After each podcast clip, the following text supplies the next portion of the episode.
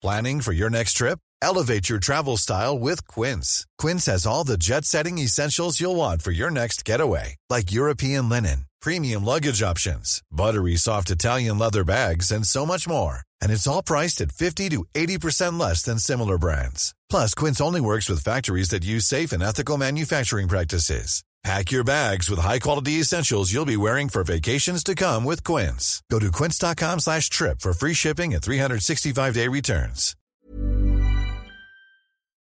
Nerdy Show listeners, we need your help. A bunch of our series have been nominated for the Audioverse Awards, a podcast award show for audio dramas. The Orphans, Nerdcasting the Multiverse, Dungeons and Doritos, and Liberty have all been nominated for awards in music, acting, writing, and production. The semifinals are open to fan voting right now, and we'll never make it to the finals without your votes. Don't delay, we've only got till October 30th, so head to nerdyshow.com slash audioverse 2017 to see the list of nominees and get voting.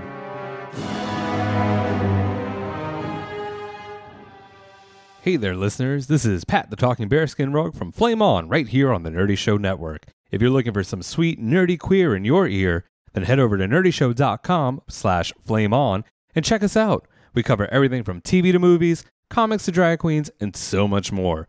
For a gay and geeky slice of pop culture life, get ready to flame on. State of the Empire is presented by the Nerdy Show Podcast Network, geeky programming for all nerds across the multiverse, and is brought to you in part by Consequence of Sound, the web's foremost source of music and film news, reviews, and insights. All Nerdy Show programming is made possible by A Comic Shop, Orlando's number one comic shop and nerd destination, and with the generous support of listeners like you. To learn how you can support this and other fine geek programming, visit nerdyshow.com.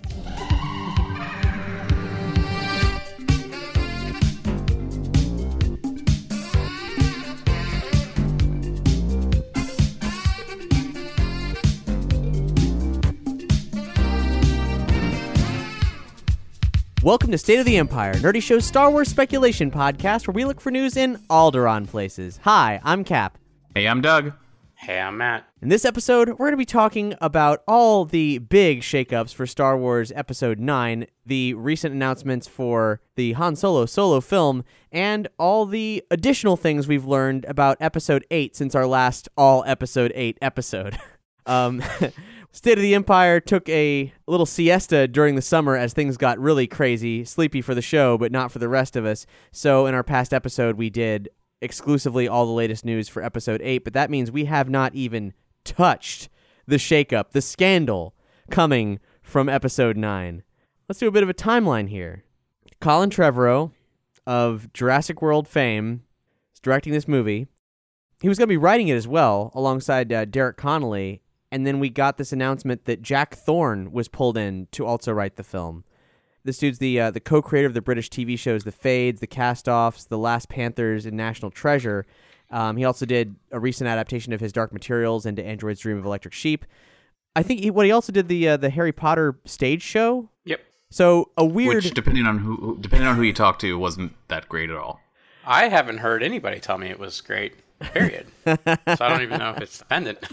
It's a a weird repertoire enough for us to be like, okay, well that's interesting. At least Trevorrow isn't writing it because that hasn't you know aided him much in the past.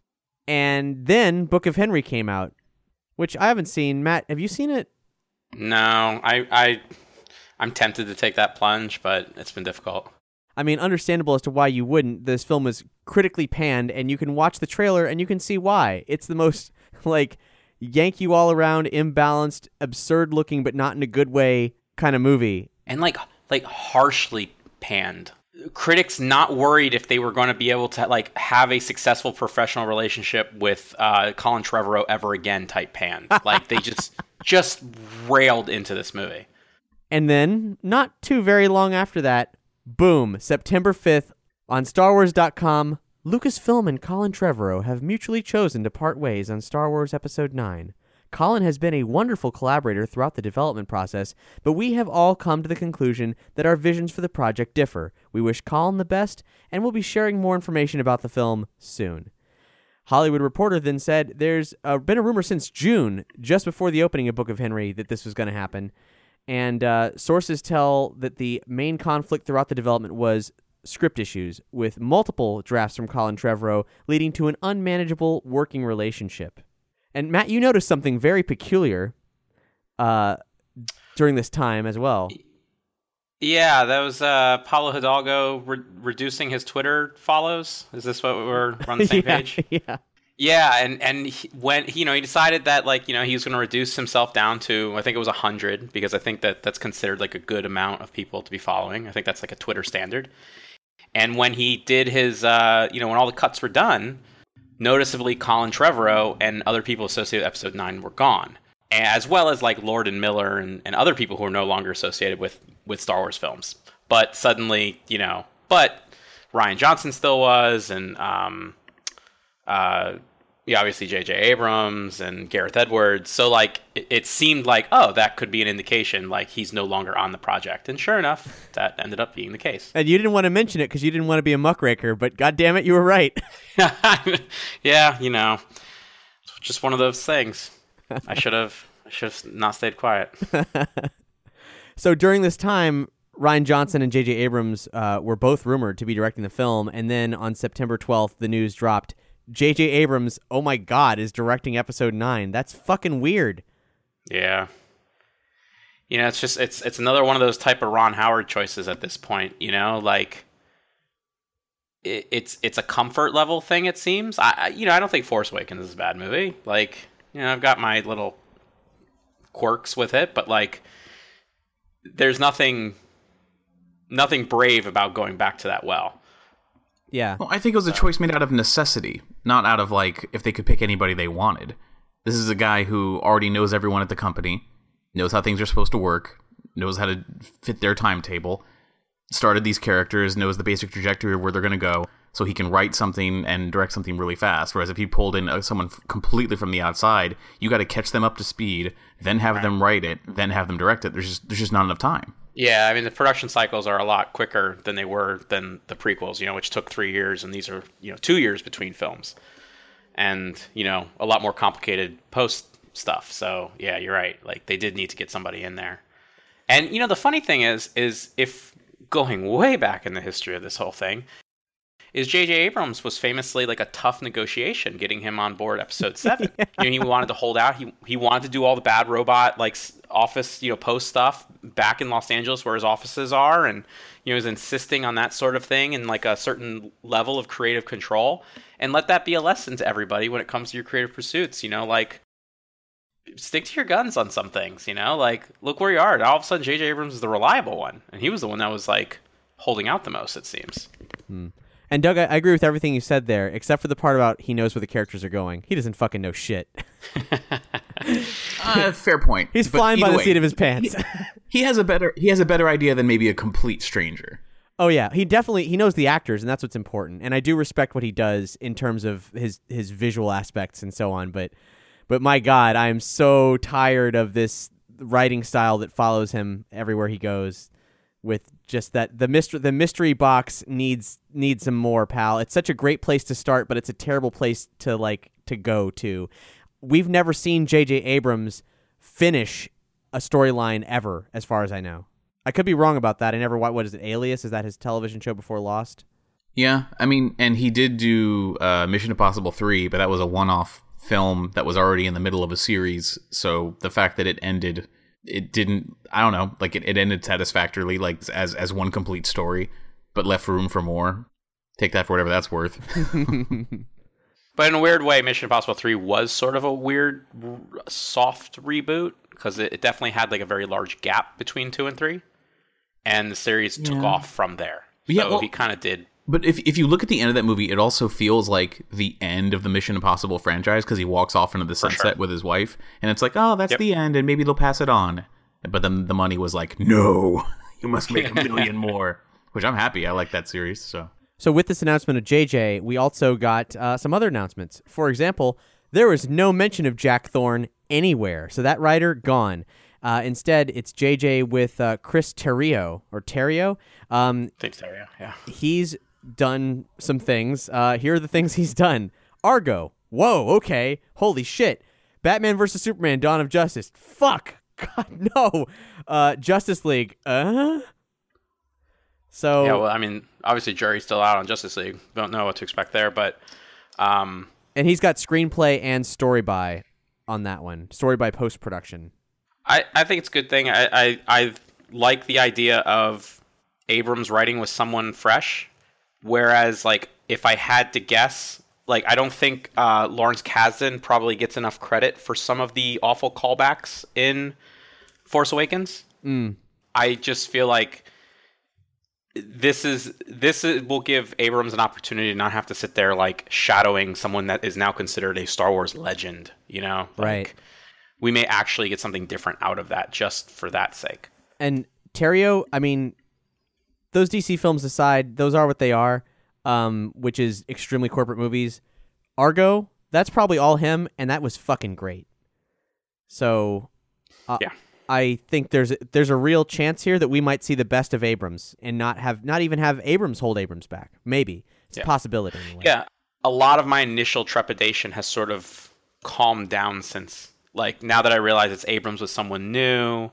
Um, you know, this like, if you're gonna bring someone back, like the last movie is probably a good way to do that, so that you have like closure. Like, uh, there's things about that I kind of like the decision in some ways, so I'm not as worried about it as I was initially. with these substantial changes, with them maybe maybe throwing out everything Trevor's been working on all this time because he had ample time to make an amazing film, and something went wrong, and I'd kind of love to know what. But uh, the release date has been delayed from May 2019 to December 20th, 2019, and uh, that is that is it officially. But there is there's some more unofficial stuff that we've we've gotten a hold of. Um, according to Deadline, for example, Rian Johnson was offered it and turned it down, which is interesting. I guess you know he he wanted to do eight. He was happy to do eight, but he also wanted to not be the Star Wars guy. I, maybe I don't know.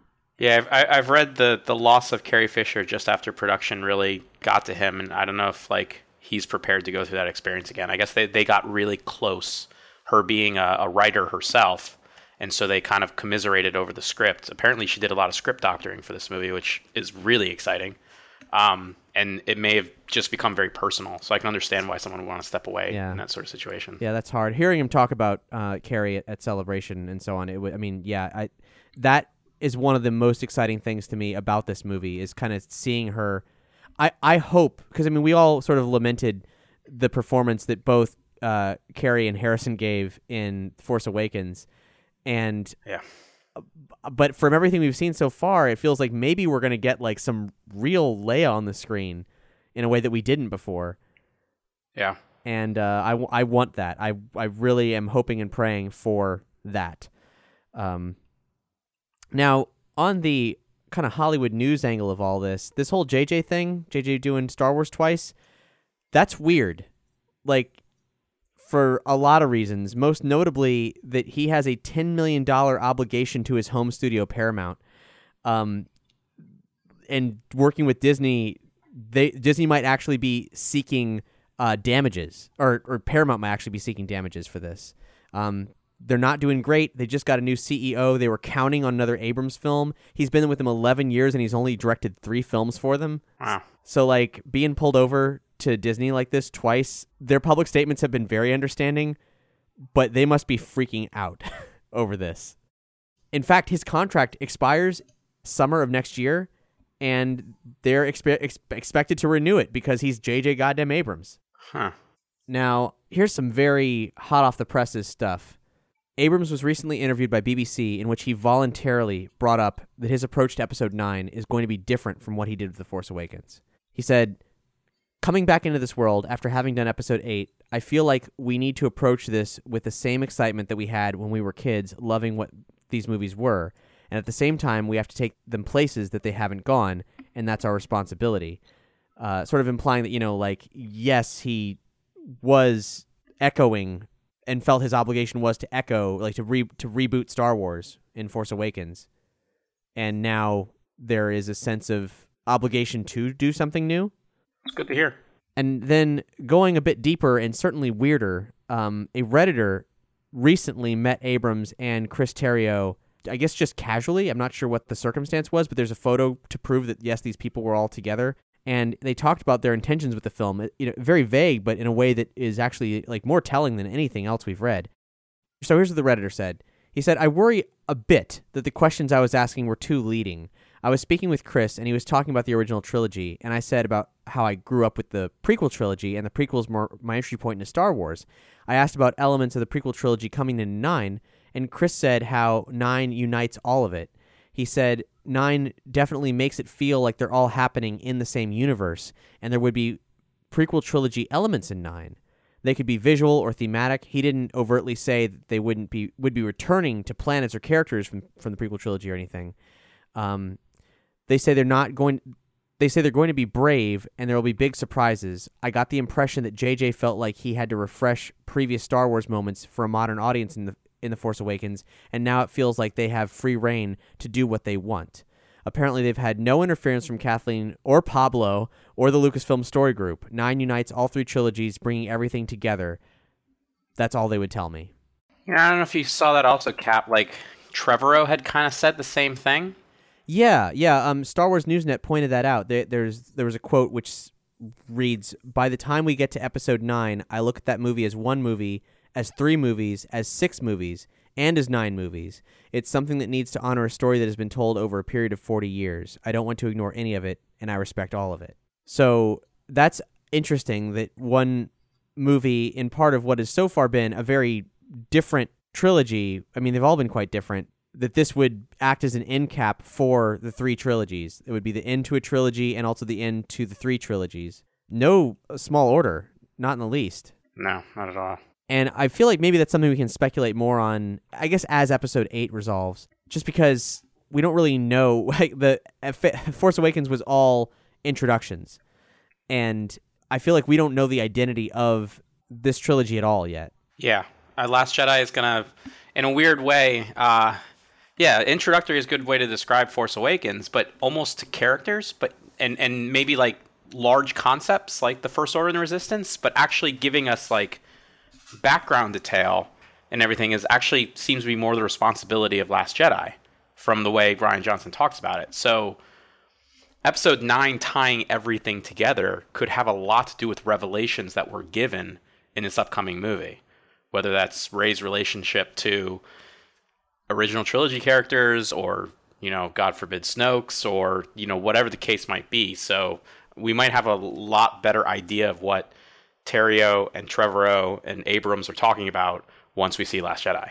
Which is a fine segue for us to move over to what new stuff we've learned about Last Jedi.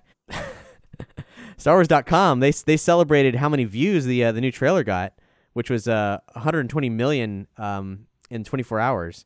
Uh, they said in just two short months, much will be revealed about Rey, Kylo Ren, Finn, General Leia, Luke, and our new friends, the Porgs.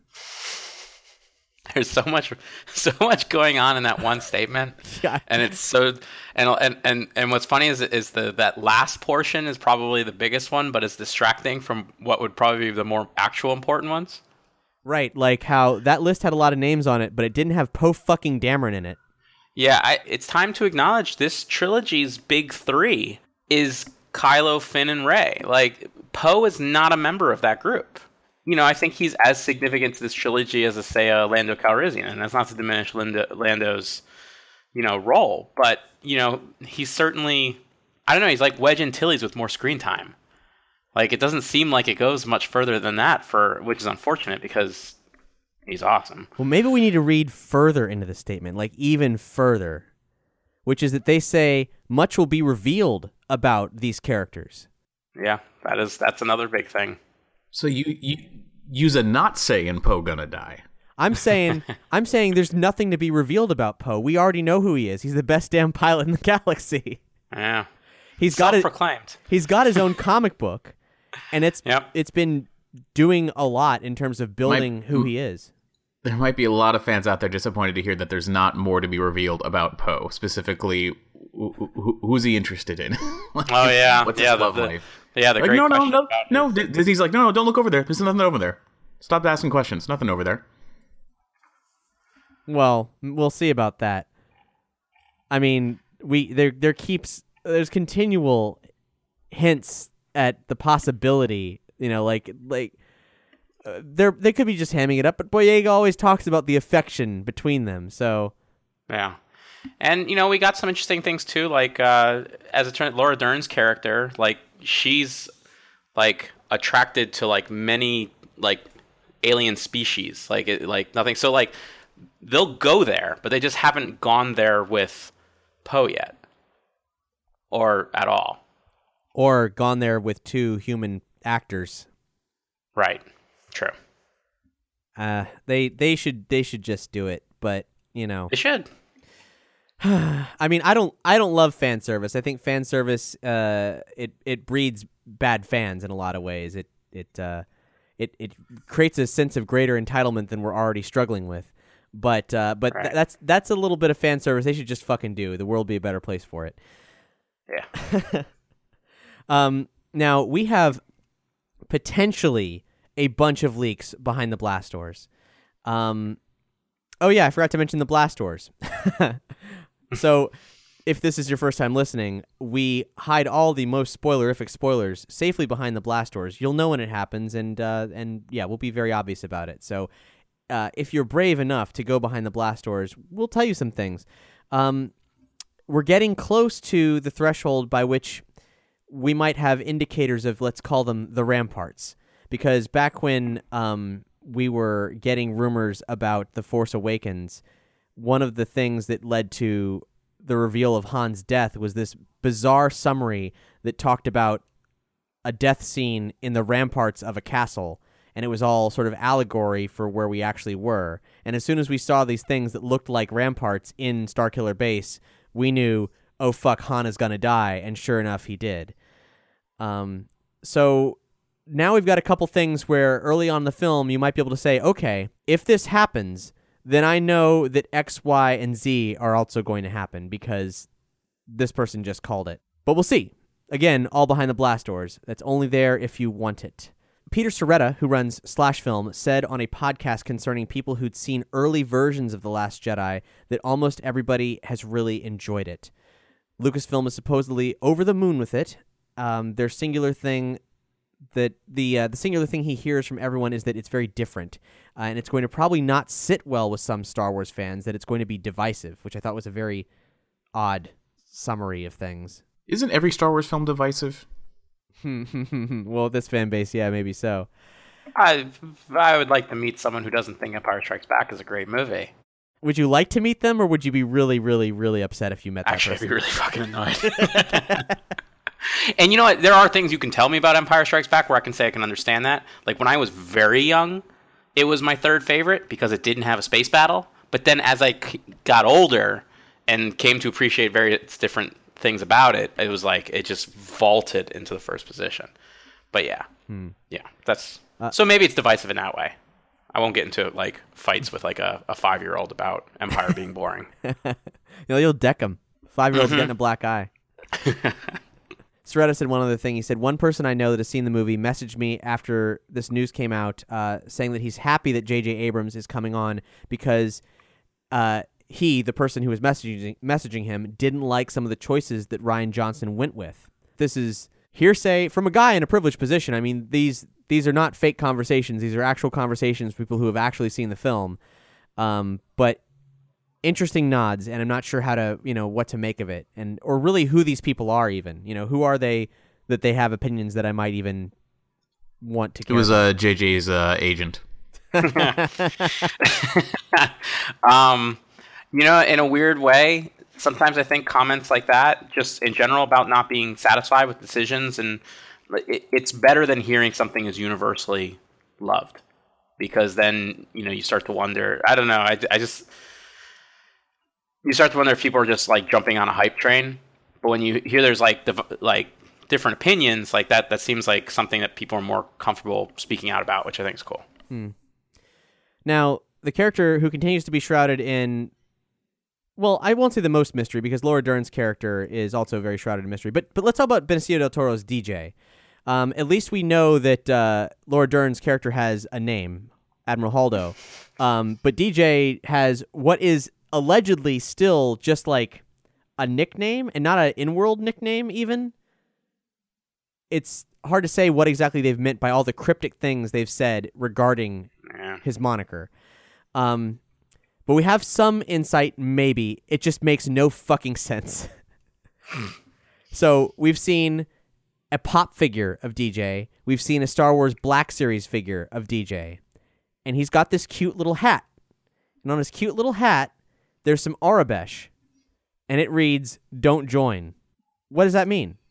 And That's it's. I couldn't even begin to guess. and don't join DJ. All right, what? And he can't. I mean, and those letters in Aurebesh, they're not. You know, they match up to the letters of the English alphabet, but like they're not. Those letters are not called D and J. I don't know what they're called, but you know, so someone wouldn't like. You wouldn't take that phrase on his hat and turn it into a character's name because it doesn't make sense within the context of the world. But products have been put on shelves with this DJ name on it. This is a very strange thing. And how could how could any title this character would have have any degree of like reveal that warrants this strange behavior? Is he the new Phasma? I don't know. I think Phasma had a lot more hype at this point going in. I don't know if anyone can quite be the new Phasma. Like they've done so little marketing of DJ and Holdo. I don't think it's possible for them to even be anything at this point. Which is Which is so weird. it's so goofy. Like Yeah. these actors are known and beloved actors that I think people would probably really want to know they were in the movie, but they don't know they're in the movie. Yep. And I don't know why they're worried about sharing that they're in the movie. Like they don't. Ah, I, the the fear of spoilers. I'm kind of like, why? Why are why is this a concern? the The marketing for any of the prequels was fine, and revealed quite a bit without giving you know the film away. Yeah, and you know, so the, like the only thing confirmed about him is that he's a slicer, which I could be wrong. That term may have originated in the RPG material first, but I know for certainty in the expanded universe it appeared in Heir of the Empire, and like poor Timothy Zahn, like I know he gets a lot of credit, but like Coruscant and like slicers, like like his things are appearing in like you know in the prequels and the sequels, like and I don't know. It's it's it's strange that it's like Star Wars will gladly pick and choose like terminology and locations from the old expanded universe, but like their creators don't get as much of a hand in their use. I don't know. It's I guess that's just a weird thing to me, but it's Well- cool that slicers are a thing. True, and hopefully Timothy Zahn is well taken care of. Um, you know, slicers, man, slicers are, are such a thing that um, every time, and we've recently had some game footage of Battlefront 2 of the single player campaign released, and every time your character um, Versio tells her droid to like hack a terminal, she's like, "Slice it." Yep.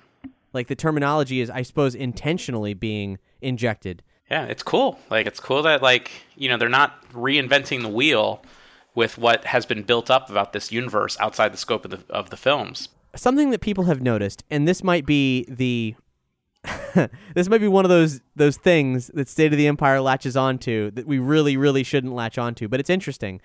Um, they there are black rings on some of these action figures, like on their hands. Um, there's a black ring on Snoke, a black ring on DJ. Um, there's a rumor about Snoke wielding some kind of something to do with a black kyber crystal.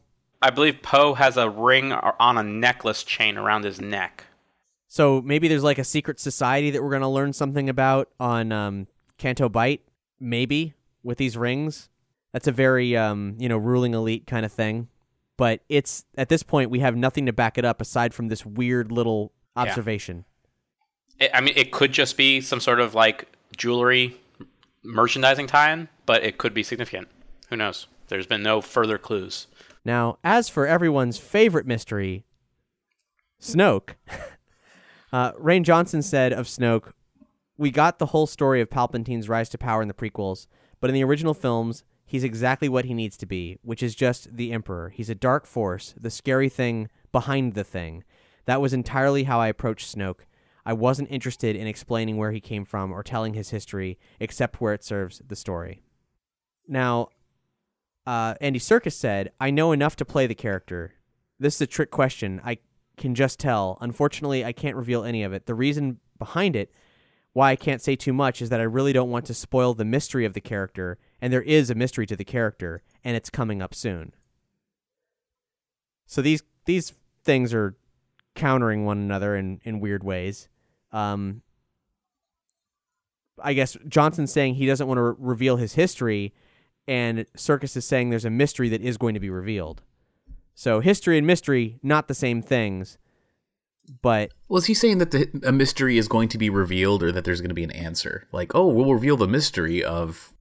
You, you know what I'm saying? Like, there's a difference between revealing a mystery and revealing an answer. well, I guess he says he doesn't want to spoil the mystery of the character, and I feel like we've already got a lot of mystery, so surely that must mean a few answers as to like his deal.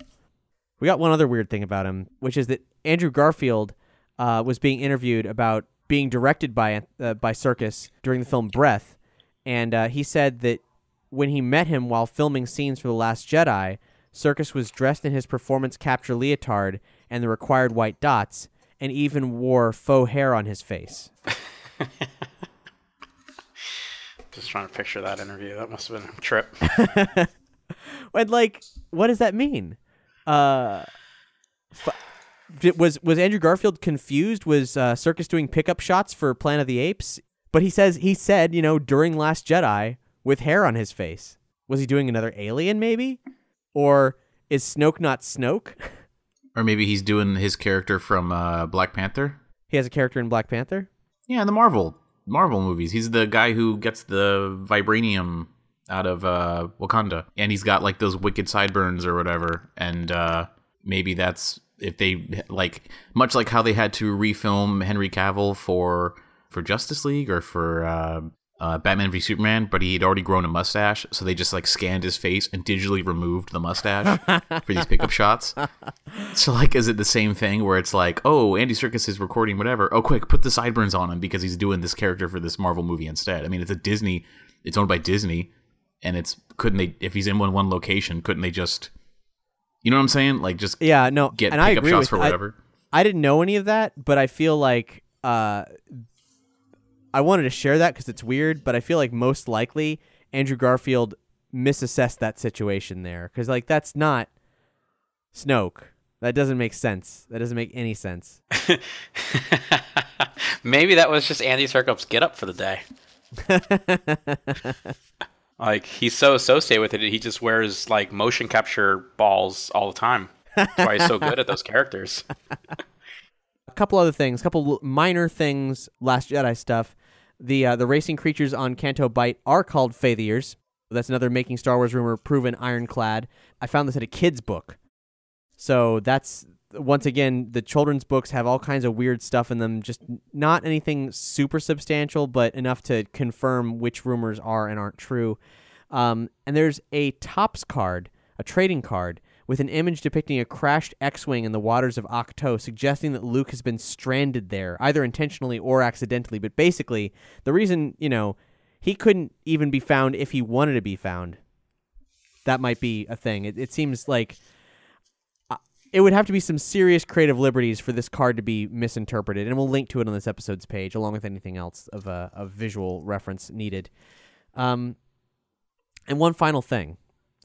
Jason Fry, the author of the Last Jedi novel, posted a tweet with a stack of books that helped him complete the Je- Last Jedi novel, and it is a lot of Star Wars books, but also some really weird non-Star Wars books in the stack, including The Little Island, Waters of Eternal Youth, the novelization of Gremlins, and best of all, the novelization of Howard the Duck.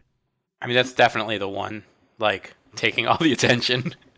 and of the, like, the Gremlins one's got to be Porgs. I mean, right? I mean, Maybe, and does that mean that there's a secret to be revealed about the Porgs? maybe. I mean, here's here's what else we have. Here. We have the, we have the new the new Phasma book, the blood. We got Bloodline, Inferno Squad, the Battlefront book, some Star Wars aftermath stuff, um, the Ahsoka novel, which is interesting. Um, I, I would, would, I I have my guess on why that one's there. yeah, I think we got some crystal bleeding coming up. Mm, yeah, that that crystal bleeding has been in so much media. We'll be talking about that in our next episode where we're discussing sort of the latest stuff happening with Star Wars books. Um, it's much like how we we've seen the process so far, especially with Rogue One, how the story group will have elements for the these major tentpole theatrical productions, and then a- aspects of them, mythos aspects of them, will be seeded for years prior, just like maybe a note of, hey, just be sure to do something with uh, the Imperials collecting Kyber crystals. And it'll just build and snowball over time until we've got all this backstory for the you know the project of the Death Star without even really realizing what was happening. But uh, Howard the Duck, I don't know, and I've, I'm holding the copy of it right right here. I have I've never I've never read the novelization, but I have it. I don't so I don't really know what uh, what there is of significance to that, but uh, maybe we'll find out soon. now, the other big thing, the other really really really big thing is the Han Solo film. We still know very very very little about it. It's been kind of a journey ever since Ron Howard took the reins filming has kind of wrapped. There was a cast party ahead of the normal one since everyone's schedules are all over the place from the unexpectedly prolonged shooting. Um, there's speculation that even though we'd heard that Lord Miller's footage was very, very usable, Howard actually reshot more of the movie than was initially expected, and he's been editing this whole time, so they say. Even and there's a substantiated rumor that as a result, there's a cut of a teaser for the film that's done and sources are saying we're likely to see it soon. And considering that the film actually is coming out in May, it has not been delayed. That's very likely. We could see it on Thor. We could see it on The Last Jedi. In fact, if we didn't see it on The Last Jedi, I'd be very surprised. And uh, at the time of this party, it was the film was still being called Untitled Han Solo Film, but all the crew jackets said Solo. Surprise, surprise, that is in fact the name of the movie. It's called Solo, a Star Wars story.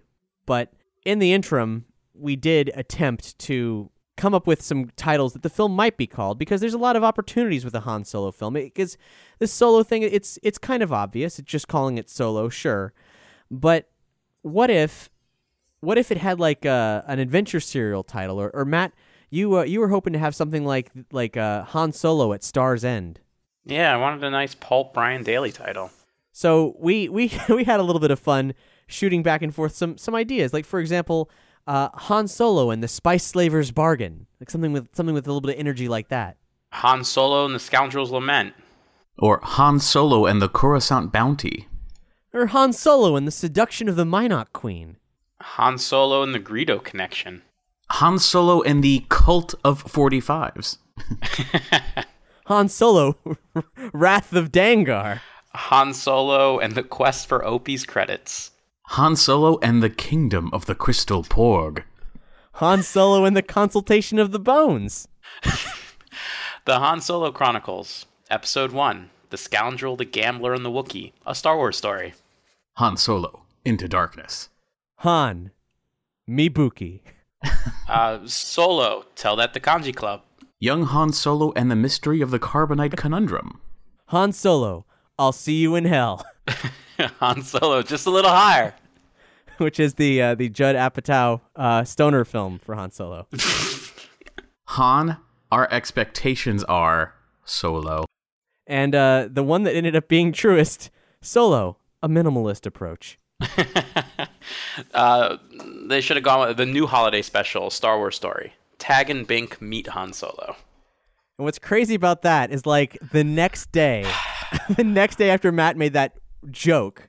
We got Tag and Bink are going to be in fucking Han Solo. That's that's the craziest freaking thing out of all the things. And I gotta say, like once I noticed saw that it was like John Kasdan's influence there, that like he grew up a Tag and Bink fan. I was like, that's pretty cool. So if you're not familiar with Tag and Bink, I don't blame you. It's it's the fringes of the Star Wars universe. Um, Matt, why, why don't you take the lead on uh, on refreshing everyone's memory uh, about Tag? They were, they were like a non-canon Abbott and Costello of the Star Wars universe. Like they were two dopey stormtroopers that like somehow always got involved in like a lot of the original trilogies, like big events, and you know were around to kind of like mess them up, I guess, so to speak.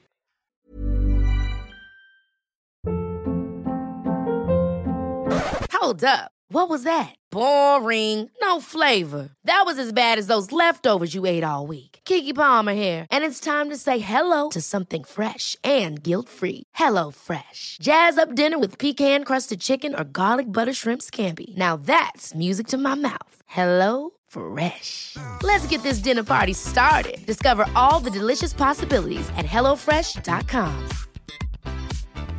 Wow. Nice. Yeah. What you're hearing are the sounds of people everywhere putting on Bombas socks, underwear, and t-shirts made from absurdly soft materials that feel like plush clouds. Yeah, that plush. And the best part? For every item you purchase, Bombas donates another to someone facing homelessness. Bombas. Big comfort for everyone. Go to bombas.com slash ACAST and use code ACAST for 20% off your first purchase. That's bombas.com slash ACAST. Code ACAST. I, just to give you an example, like Manny Bothans was actually like a character. Like his name was Manny Bothhands. So it was just one guy died. It was Manny Bothans died. Get it? it was awful. Like no, I, I, I'm sorry. Awful is not the right word because that they were they were of a certain type of of fun slapstick like like Well, strike that word awful from the record. The the, the, Ma- Ma- the Manny Bothans gag is the goofiest, dumbest thing about it. Because on the other hand, like. Like they, they it's Tag and Bink are, uh, Rosencrantz, and Guildenstern are dead, but in the Star Wars universe, like that's what it is. Right. And Right. they they actually were used to explain continuity problems, not just to like do hijinks in the background as well. Like whereas things like Manny Bothans, things like them finding Chewie's medal um, after Yavin, which obviously thanks to the Chewie comic we know that's not that's not canon, but there are aspects of it that actually could be canon if they chose to make them so. For example, they were the two stormtroopers having a casual conversation while Obi-Wan Kenobi deactivated the shield generator, but they weren't actually stormtroopers. They were on the blockade runner and had stowed aboard the the Death Star just trying to like lay low, like knocked out some stormtroopers and wore some armor and got in there, uh, all Ezra Bridger style. And uh, um, then they they tried to escape the Death Star to go to Alderaan, and then just as they were doing that, Alderaan exploded, and that's why when the Falcon appears in the debris field of Alderaan, there's just like these random Tie fighters out there. Yeah, it it it's silly, but th- so getting back to Solo, like I make that joke, and the next day, Ron Howard tweets a picture of John Kasdan and the assistant director from the film dressed up as as re- Imperial officers, and identifies that they're playing Tag and Bink. like, I don't know how. Like somehow I I conjured that from the Force. Like I was very like. uh um, Darth Plagueis there, like I in the old EU, kind of creating uh, Anakin out of his Sith meditations, and I I created Tag and Bink with a joke. You did it. I did it. you're very you're very intuitive, Matt. You're very intuitive. Only if I could have, only if I could have like somehow evoked a nice uh, pulp style title for the Solo film, because Solo: A Star Wars Story sets a very bad precedent. Yeah, it's boring and it sucks, and the logo's boring and it sucks. Yeah, and how do you like so from from that, how could you you know the funny thing is is like how limiting that gets because now how can you make a Kenobi film that isn't named Kenobi? How can you make a Fett film that's not named Fett? It's very boring and like it would seem strange if they decided not to follow that naming system suddenly.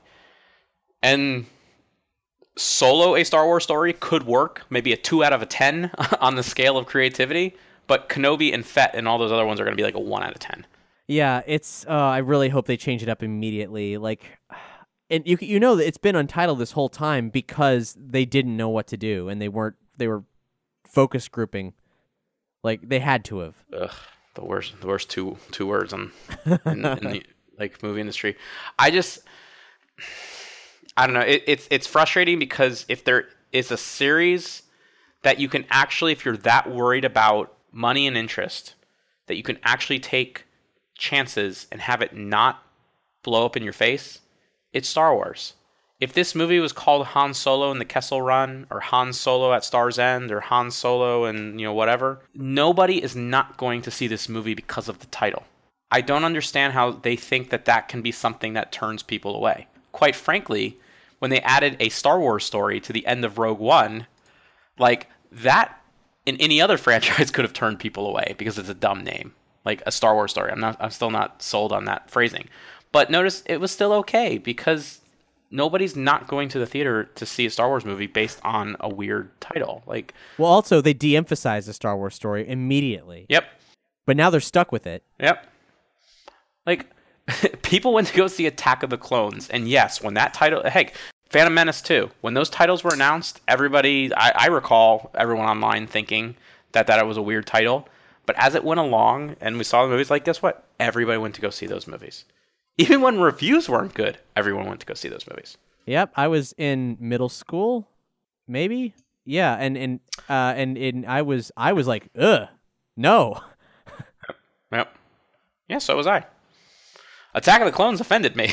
like the title is so bad, but then it just you're like it's Star Wars. Like you know, even The Empire Strikes Back and Return of the Jedi are very pulpy, but you see those movies because that's what they're trying to do, and the movies speak for themselves in most cases. And and then at this point, the movies don't even have to speak for themselves. The series speaks for itself. So I don't think you have to worry about a title that's too crazy, you know. But you know, minimalism hmm. because they're nervous. Yeah, I, it's it's crazy how many doubts they have when they have no reason to have doubts. They could, they, I mean, they have the freedom to take risks here, and they feel like they don't. I mean, they're playing with a lot of money, I, th- so much money. I get it. They're, wa- but they're they are walking less of a tightrope than probably anyone else in the industry. Yeah, absolutely. Now, um, there's been a lot of changes and shakeups in this film that we've learned of since Ron Howard started shooting this movie. We were really, really worried about Bradford Young, the cinematographer, because he's got great vision, and you know he was with Lord Miller, and oh my God, like he was a huge. Their their pitch to him is what took him, a very serious filmmaker, to do this Star Wars maybe kind of comedic film. But he's still on. He's still attached to the project, which is amazing. However, there's other folks that aren't like uh, Michael K. Williams um, of HBO's The Night Of. He was going to play an unknown half human, half animal looking character. Um, he was cut due to scheduling conflicts, um, and they needed him to come back for extensive reshoots, but it wasn't going to happen, so he's been written out. He said specifically that he felt great about what he created with the directors that he worked with. We created a kick ass character, in my opinion. I'm proud of it, but it is what it is. I don't think that me not being in the Star Wars family is final. I left with a very good taste in my mouth about the whole family. I hope that I left a good taste in their mouth. nice. he also accidentally revealed the name of Emilia Clarke's character. He said he was playing the character he was playing was a link between Han Solo and Emilia's character Kira, which was spelled K I R A. But uh, making Star Wars suggests that it's actually a misquote. The name is Kura, K U R A, and the um, people who originally reported it changed it around. But it would have been interesting if it was K I R A because that was actually one of the original names for Rey's character in early draft of The Force Awakens. A character that's possibly replacing Williams is Paul Bettany. He was his presence on the film was revealed by a tweet from Rod How- Ron Howard. Uh, they've worked together on the Da Vinci Code and A Beautiful Mind, but a source told Deadline that he's doing an entirely new character, not just doing Michael K. Williams' character. Interesting. So Ron has been tweeting so much weird stuff. We'll post some of the best things. There's um, an R2 unit that's been turned into a hibachi. There's what looks like maybe a sewer. There's what's definitely the spice mines of Kessel, which unfortunately actually just look like a standard 90 Star Trek sci-fi cave set. Um, and this weird blotchy turbine thing with the caption "Secrets to uncover and challenges to face for a young hashtag Han Solo." You, you know, what's funny about that one is is it, it, it gave me some vibes from Arrival, like not not really, but kind of, and just I mean Bradford Young, I believe that was one of his films. Yep. So like I was just like, oh, that's cool, but yeah, that's that's really all I got from it. There's very little else for me to glean. We have a few details about the film, like aside from Ron's tweets. um, but generally, we still know very, very little. Making Star Wars says that uh, the the movie takes place over three time periods, over seven years, and fe- features Kessel and Corellia in the movie. Um, we will see the Millennium Falcon, but it won't look like the ship that we know. Um, there's a, a link that I'll include on this episode's page where it shows a image of a I guess the the type of ship that the Falcon is as it was portrayed briefly in the prequels, which is with a different paint job. So making Star Wars says the Falcon is brand new and owned by Lando. It has blue detailing all over it with a white base coat. Um, and we see it doing cargo work, what it was actually made for. There's an attachment that hooks onto the ship's front forks that elongates the front of the ship. It looks seamless but can also be detached. But you know what? I'm sick of talking about Star Wars. Let's talk about Willow.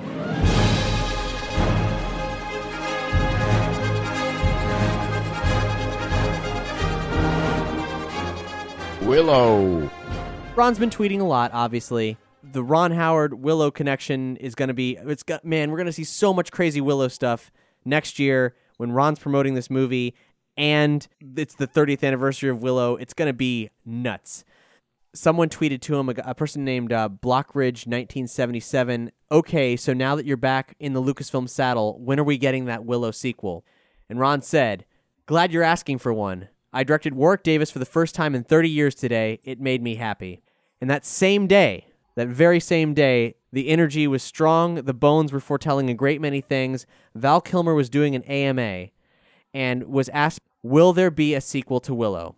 Could you ask the directors and writers for one? and Kilmer said, I would love it. And every time I see George Lucas, he leans in and he says, We were right because he wanted to do a take on The Hobbit, and they fought him all the way. Didn't give us the distribution we needed, but George has asked Ron Howard to do the next Star Wars, which is that's an interesting way that Val's interpreting it. Uh, so there you go. At least I think George still gets to approve of things, even though he sold it for a galaxy's far, far ways worth of cash. then another thing happened on Twitter with uh, Leland Chee, the keeper of the holocron, guider of all Lucasfilm continuity. A user named Scone Trooper asked, do you track anything other than Star Wars and Indiana Jones, LucasArts properties, for instance? And Leland Chee replied, Long ago, I gathered materials for Willow and the Seventh Tower book series, but nothing became of it. So I asked him uh, on that same thread, because, because we have so many different quests that we're on for the, the Willow lore and knowledge about the production and background information. I said, with that canned Willow animated series, was there a production Bible developed? And he responded, First, I've heard of it. Not to say it wasn't a thing at some point, I've just never seen anything. So, if such a document exists, oh, it is buried deep in the Lucasfilm archives. If Leland Chee was digging around for information on Willow and didn't even come across it. Right. Well, it said he was gathering materials as well. I just wonder how much of that is there, you know? And it's a fair question. I mean, there's enough production art for very specific things to suggest that there must be at least a dossier of official notes on some ideas. I feel. But is it lost to time? It very well might be. And as for Willow's 30th anniversary, well, we are still hard at work putting things together to give him a proper birthday celebration. But we can't say anything just yet, and we will reveal it as soon as we can. And hopefully, I suppose, hopefully, we can reveal something because uh, there's a lot of moving parts here, and this is a very, very tricky little project. But we'll keep you informed. Even if it doesn't happen, I'll tell you what went wrong. Thus ends Willow Watch.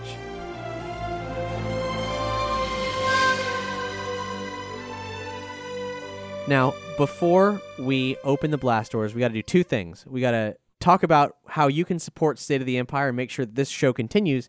And also, there's some interesting news about other stuff beyond episodes 8, 9 and the Han Solo film. But let's let's talk about that first one first. You make State of the Empire possible. We are entirely listener supported and rely on you to keep this show and all the shows on the Nerdy Show Network alive. If you back us on Patreon, even a dollar makes a world of difference and keeps us consistently funded every single month. That's patreon.com slash nerdy show. It funds all the Nerdy Show Network, and you get a ton of perks, even at a dollar, including early releases, sometimes early releases of State of the Empire content, as a matter of fact, and deleted stuff from this show. Of course, go higher than a dollar, and now you're talking some bigger, badder, better rewards, but I'll let you find all those over on Patreon. You can give us a one-time donation at nerdyshow.com slash support. But also, if you're buying Star Wars stuff on the internet and you're doing it through Amazon.com, you should first go to nerdyshow.com slash Amazon and bookmark our link there so it becomes your permanent link for Amazon. Because if you shop through our links, anything you buy gives back to the Nerdy Show Network. It's as easy as that. And if you get something really cool, write into us about it. We'll give you a shout out here on the show for supporting Nerdy Show for buying something awesome. if you don't have any funds to throw our way, we totally understand, but please do consider some free options. You can rate and review us on iTunes, which is a huge help. That is still the number one source for podcast discovery, um, just uh, I, I don't know, getting and acquiring things, judging the quality of stuff. But there is a new platform as well, which is actually easier to use. You should definitely check out. It's called Podchaser. You can go to podchaser.com and you can not only rate and review series, but you can rate and review specific episodes and add in tags. So, for example, you could type in uh, Ron Howard, Willow, Han Solo, Warwick Davis, uh, episode 9, Tag and Bink, and uh, when you search for those things, you'd actually find this episode there, which is something that you absolutely cannot do on iTunes. If you're really looking for that niche discovery for like a particular episode, it can't happen on iTunes, but it can happen on Podchaser. That's what it was built for. So, like I said, some stuff from beyond what we know so far. There's a piece of news that came out August 17th. It hit hard and then faded into obscurity. No one's talking about it. We don't know what the fuck is going on and we've been talking for a long time about an Obi Wan Kenobi movie. Everyone says it's not going to happen. Jason Aaron did some great Obi Wan Kenobi solo stories in his start run on Star Wars, the comic book. Um, but Hollywood Reporter said that Stephen Daldry, the Oscar nominated director of Billy Elliot and the Hours, is in early talks to do an Obi Wan film. This comes from unnamed sources who said the talks were at their earliest conceivable point and the project has no script. Daldry would oversee the development and writing with Lucasfilm. Hollywood Reporter also took care to add that Lucasfilm is still looking to do a Yoda film and a Boba Fett film, which Boba Fett not so weird.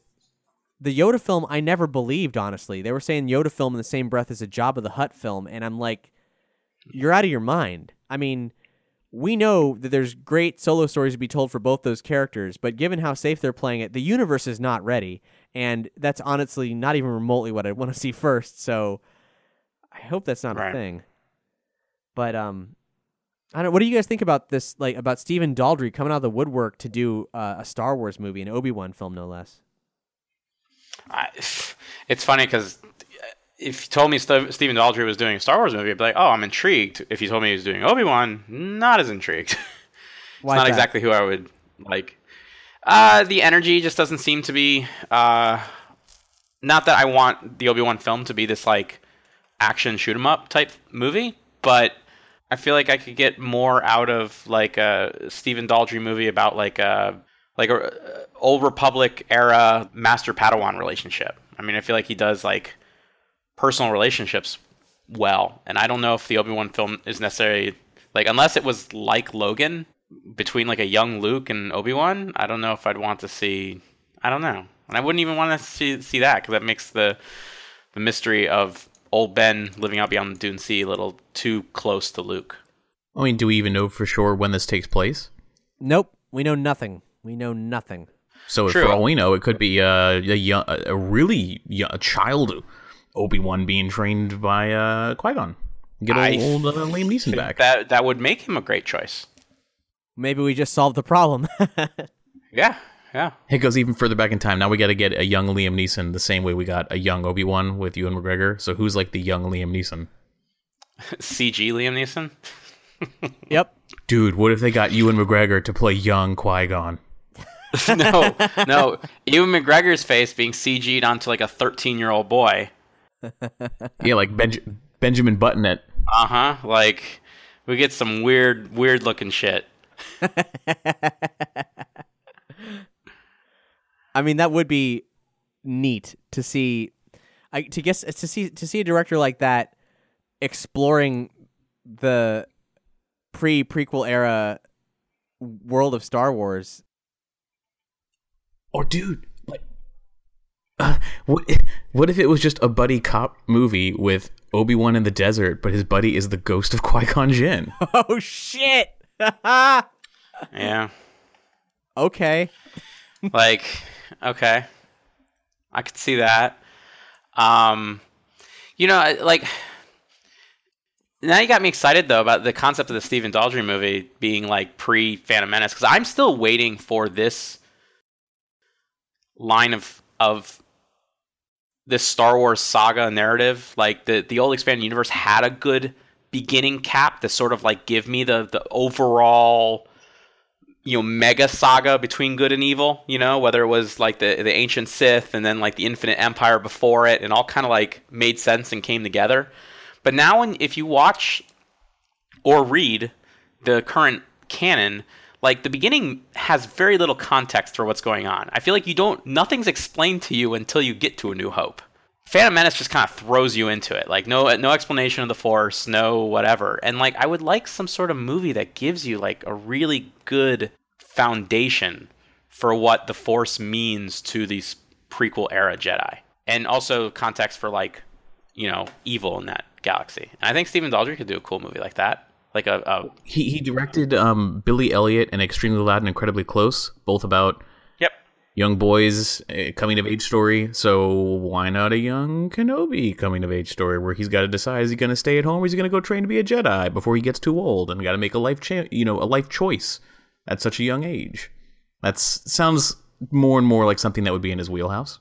Yeah, I, I think that that's a very exciting sounding project, and he would be a good choice for it. There's probably a lot of people would be a good choice for that type of movie, but if that's the Kenobi movie we're talking about, like I'm totally on board. This is interesting. I hadn't really considered these possibilities. Yeah. You could even give me that sort of context I'm looking for in a movie that doesn't necessarily take place before Phantom Menace, like one that is I, I, could get it in, in a you know Kenobi and young Anakin movie, or uh, or or even a even a Kenobi movie for, that takes place in between Revenge of the Sith and A New Hope. But like, I really feel like I don't know. There's just very little foundation in the prequel era right now that the old comics and old books used to do a good job filling in for George Lucas. and now there's nothing. There's a Darth Maul comic, and there's an Anakin and Obi Wan comic, and there's a, a a Mace Windu comic, and none of them seem to add too much to it. Nope, they're just they're stories. They're good stories, but they're stories. They're just there. Yes. Yeah, and um, yeah, it's just uh, it's a severely it's an era lacking in something, in solid ground. And do either of you know who else was in Extremely Loud and Incredibly Close? Never even heard of it. Uh, wasn't that Tom Hanks? Well, uh, one, I, I don't know if Tom Hanks was also in it, but one one of the one of the actors in the film was none other than Lor San Tekka himself, Max von Sydow. Shit. There you go. There's a character, man. Th- Speaking of which, where, where, where yeah, where, when are we gonna get more about Lor San Tekka? He just, well, uh, he dead, No, he dead, yo. You're gonna get that in the Poe Dameron comics, but uh, as to why not in the films, I mean, I've mentioned this before, but I, I feel that Lor San Tekka is still one of the biggest mysteries of the production of The Force Awakens because Max von Sydow was announced very early on and was brought in to that massive, um, like highly publicized s- script reading that first happened. He was there in the room. He has no lines in the movie. Wait, we're talking about. T- wait a minute. So there's a mystery around Lor San Tekka. There's a mystery around Snoke. I've always said, what if Snoke was a clone trooper? What if Lor San Tekka was an old clone trooper?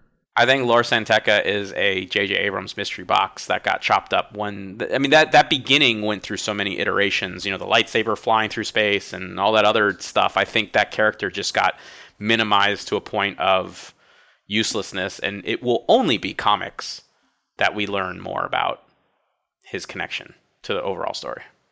Shame. Yeah, damn shame. Max von Sydow is fucking amazing. Shame. Anyway, we got to go behind the blast doors. So if we're seeing you later, we'll see you later. And uh, we'll probably see you in two weeks with an all new State of the Empire. But for those of you brave enough, it's time to open the blast doors. Open the blast doors! Open the blast doors! You ready for the weird shit? I'm always ready for weird shit. we got one thing from Han Solo, one teeny tiny thing.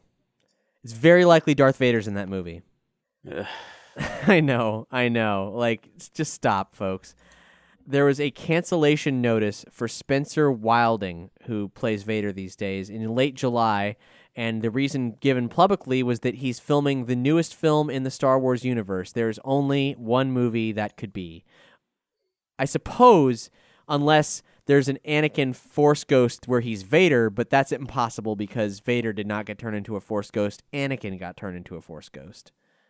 Also, I mean, you know, there was that Force Awakens concept art of like the dual, you know, Anakin and Vader Force Ghost thing that was going around, hmm. but they wouldn't have used that idea. Like, they wouldn't have shown us that concept art if they planned on using that in the plot. One would assume, yeah. Yeah. So I mean, you know, if Vader in passing in Solo isn't the worst thing, but it's also like, come on, like Han Solo is not a part of that world until he becomes a part of that world. Are you kidding? In this in this new movie, like Vader's gonna like kill his parents. like, ugh, god damn it. Let's let's just keep setting our expectations catastrophically low and be pleasantly surprised. I hope. All right, yeah, okay. I'm just, I'm, I'll, I'll, I'll, I'll step down from Red Alert. or they're gonna have like Han Solo's parents, and he's like hiding somewhere, and Han Solo's parents are working for the rebellion, and he has to witness the interrogate. He's gonna have he's gonna see Darth Vader interrogate his own dad the way he's gonna be interrogated in Empire Strikes Back, It's like because it's like poetry, poetry. It rhymes. Stop. this is this is you know what Doug, this is my version of my suggestion that they're going to end the solo movie with them going into the Mos Eisley Cantina and Ewan McGregor is CG playing Obi-Wan Kenobi and that's how they announced the Kenobi film. Like that's that's your version of what I'm going through right now. right yeah putting but well we so this is a good source that says that vader's going to somehow be in the film whereas any obi-wan appearance would be just like pure speculation still at this point right Yeah, yeah. Right. So that's all we got. I for mean don't get me wrong I, I i think darth vader in a han solo spin-off movie is equally dumb as as putting obi-wan in it but you gotta sell damn movie tickets. Gotta put gotta put a shot of Vader in the teaser so people know it's a Star War. I think Greedo and Han are gonna be like brothers. They're gonna like saber tooth Wolverine them. They're gonna no no they, they already put Greedo in like in Phantom Menace right? Where it's like one of these days Greedo you're gonna get yours or whatever. I'm like it's gonna be the same thing. They're gonna call back to it's gonna be teenage Greedo and he's just like damn it Greedo you keep acting this way. One of these days someone's gonna like, this is gonna be a, like in every trilogy there's always gonna be a thing with Greedo just being a dick. Uh, and Doctor Evazan and Ponda Baba, like they're gonna run into Han outside the cantina and con- continue to repeat that you watch yourself. Like it will have them. They have had that conversation three times, like right before they like Like I get theirs. "Gi- give me a break. We just got we just got back from Jedha, and holy shit, we barely escaped. yeah. And boy, our arms tired. Oh man, were they the stand-up routine going off for Figure and Dan? Yeah, it was it was open mic night at the Mos Eisley Cantina, and Ponda Baba had a great set. Then Doctor Evazan had to start a fight.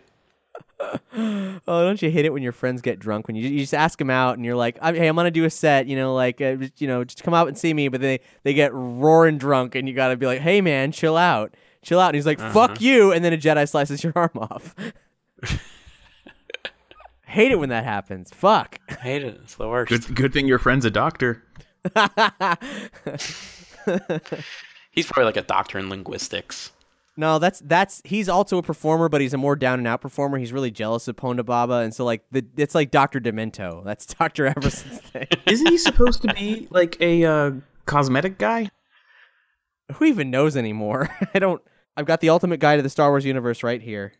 I thought he was doing like like facial like illegal facial reconstructions and shit for criminals. Well, I think that was what it was in Tales of the Mos Eisley Cantina, but half that shit doesn't exist anymore. Which, in a weird way, is probably the biggest shame of abolishing the old EU. Is all that great backstory for like those characters, like on-screen characters like that. It really fleshed out that world quite a bit. I thought that's what that certain point of view book was going to be, which it does have some elements of that, but the stories are too too short and too quick and too weird sometimes. And we'll be talking much more about that in the next episode of State of the mm-hmm. Empire. I've, I've almost got him. Page 133. I'm almost there. Here we go. Dr. Cornelius Evazan is a murderous smuggler and partner of Ponda Baba. Once a promising surgeon, he is now notorious for conducting cruel medical experiments. Hideously scarred by a bounty hunter, Evazan has death sentences in 12 systems. Oh, funny. I didn't know that. Hanging over uh, uh, blah, blah, blah. Obi Wan has a confrontation. Okay, sure. That's it. That's all we know. Anyway, episode 8. Now, I mentioned that there was a source that gave out a bunch of interesting information, but first we have a little bit of our own speculation. there have been a lot of graphics going around, including the main poster for The Last Jedi, that shows a very grim Luke Skywalker. There's um, a very fancy action figure of him with just a terrible scowl, and he's so angry. And we're we're making jokes about evil Luke. Is did Luke go go dark side? You know what what might that be like? But then then we saw this big standy thing for promoting the film in IMAX. It's like a gateway you walk through, and it's got two sides to it. On the one side, there's a montage of the hero characters with Luke. And on the other side, there's all the dark side First Order characters also with Luke. So. And I said, it made me think of that old uh, opening crawl. There are heroes on both sides. I mean, it opens up a lot of discussion. How much, like, I don't know what you call it, a balancing act, or, or is, is Luke going through in this movie, do you think? I mean, do you think we're going to find out that he went dark, that he's going dark, that he thinks that, like, terms like that don't mean anything anymore? Like, I, I don't know what to think anymore, to be quite honest. Well, I think we initially assumed that he'd exiled himself because of shame, perhaps, for what happened. But I think he might blame himself for this in a way that is not what we initially suspected. That maybe or maybe the the death of his students pushed him to a place where he was actually going to kill his nephew and then spared him. There's you know there's a possibility that the kyber crystal around his neck, should it be back in a lightsaber, would be red because Luke bled his own saber. It's tricky. it's very very tricky how to judge this. But I guess don't be surprised if we see a somewhat evil Luke Skywalker because definitely the conversation is being had about the balance between life, light and dark. But I don't think the general public or even ourselves are prepared for how dark he might actually be. I mean, are we thinking force choking? Are we thinking lightning? Are we thinking like just that he's? I, you think we'll see that darkness on screen, or he'll just tell us about that darkness? Oh, I think we'll see it. I think he'll slip. I think he'll he'll freak the fuck out and he'll do something. I think he'll shoot some lightning, and you'll be like, oh my god, Luke Skywalker is Emperor Palpatine, you know? Be interesting. We've already seen somebody choke somebody in uh, Return of the Jedi. Yeah, but at that point though, you're just wondering if he's if he's going that way, right? Leaves that question open, you know, like, ooh, he's kind of becoming like daddy. And that's actually one of the triumphs of the machete order. On a slight tangent, is that you know, you leave that question, you know, you find out about Vader's relationship to Luke, and then you watch the fall of Anakin Skywalker, and then you come back, and the first thing you see is Luke sort of in a Vader shape coming into Jabba's palace, and then straight up choking some Gamorrean guards. It's like, oh shit, is, is father like son? Yeah, the first time you see any Jedi dressed in black, that's for sure. Mm-hmm. Yeah, yeah, he was going through something there. You know, like I, I think the whole like not having been formally trained really, really showed, or you could read into it anyway in in Jedi, and certainly. I think we're going to see a lot of that. I think like like Luke went into the into this with a certain degree of ignorance. And I'm not sure why Obi Wan Kenobi's ghost didn't better prepare him, but he wasn't, you know, he wasn't. He was trained by the best, but he wasn't trained for very long. Right. And I mean, it's kind of crazy when you think about it. Like, Yoda and Obi Wan aren't showing him how to choke people, he's learning that on his own. And he doesn't even do the choking motions. He literally just points at the guards and they're grabbing their throats. Like, it's really, really incredible sequence when you think about the, like, implications of what's going on there. Yeah, so I think that's the Luke. That's the Luke we left on. That's the Luke we're seeing in this movie, right? That's got to be what's happening here. Yeah. So here we go. Here's here's the weirdest shit. This is from Making Star Wars France. This is hap- this was uh, put out in September. Um, this is from like an, you know an unnamed source, right? He's got a. It was basically a bunch of bullet points, and I had to translate this in Google Translate, so it's a little clunky. I've tried to reword it so it makes a little bit more sense. Um, and what casts a seed of doubt on it immediately is that uh, this same reporter or same source said that the uh, trailer would arrive the Monday before Halloween. Obviously, we got the trailer much sooner than that. He says he's working in the film industry, but not for Lucasfilm. The film changes the rules of the Star Wars universe, blurring the boundaries between right and wrong, and is Empire Strikes Back in terms of quality. Um, does he mean quality, quality, or does he mean aspects? I don't know because the translation is imperfect. The opening scene after the scrolling text is the Falcon jumping into hyperspace after leaving D'Qar. Immediately afterwards, Star Destroyers arrive and attack the Resistance. The first word of the film is Sir, and the last is I'll kill him. So if any of those things happen, you know to heed what comes next. We'll see. The Ren Knights are in the film. They're the former students of Luke. Force ghosts appear, but only vocally, including Hayden Christensen. Chewie is not happy to see Luke at their reunion. DJ betrays Finn and Rose by hacking the data from the old stormtrooper, that's in quotes, to discover the location of the base of the resistance in the third and final act. I don't know who he's talking about, maybe Finn or I'm I'm not really sure how to how to read into what that means exactly. Mustafar appears in the film. The Falcon doesn't get destroyed. So then we have character notes, and they're sometimes really simple thing like Phasma doesn't die, Hux doesn't die and kills three minor characters. Leia dies and would not see Luke, which is contrary to a number of things that we've heard.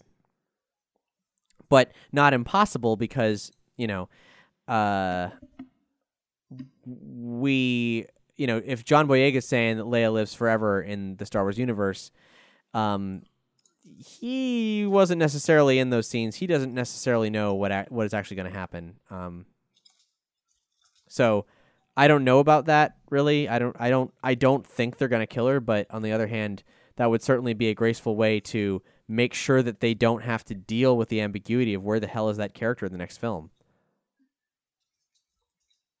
Um then we got Luke. His first word in the film would be no. He's become very powerful. He'd frighten Rey and try to teach in moderation. He would not be present in the last act of the movie. Rey, here, here's how this thing reads. It's very it's very weird. The so-called Look would have been surprised by discovering Rey's parents. He thought she was Luke's daughter. I don't know what that means. That sentence is all over the place. So I don't know whose look. I don't know what what's the famous look from the films or the trailer. Are we talking about Luke's expression? I don't know. Rey can't swim, and when she finds herself underwater, it would test her faith in the Force.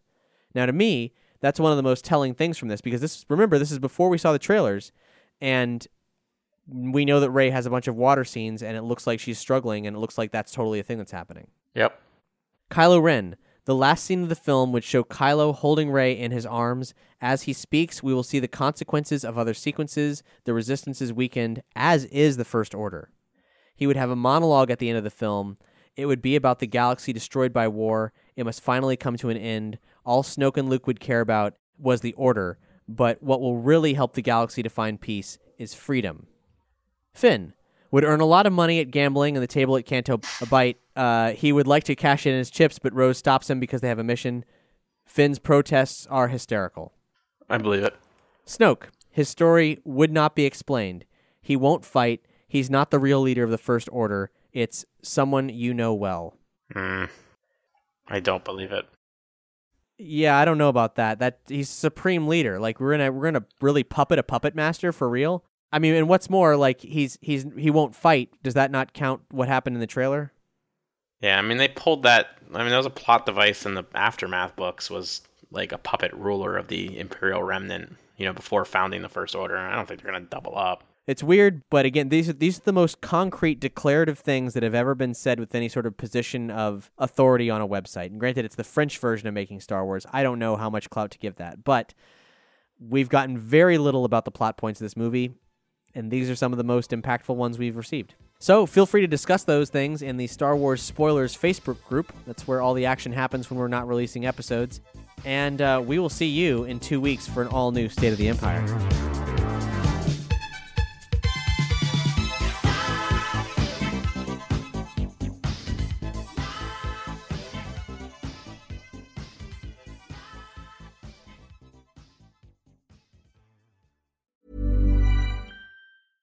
Hey, it's Paige DeSorbo from Giggly Squad. High quality fashion without the price tag. Say hello to Quince. I'm snagging high-end essentials like cozy cashmere sweaters, sleek leather jackets, fine jewelry, and so much more. With Quince being 50 to 80% less than similar brands. And they partner with factories that prioritize safe, ethical, and responsible manufacturing. I love that. Luxury quality within reach. Go to quince.com slash style to get free shipping and 365 day returns on your next order. Quince.com slash style.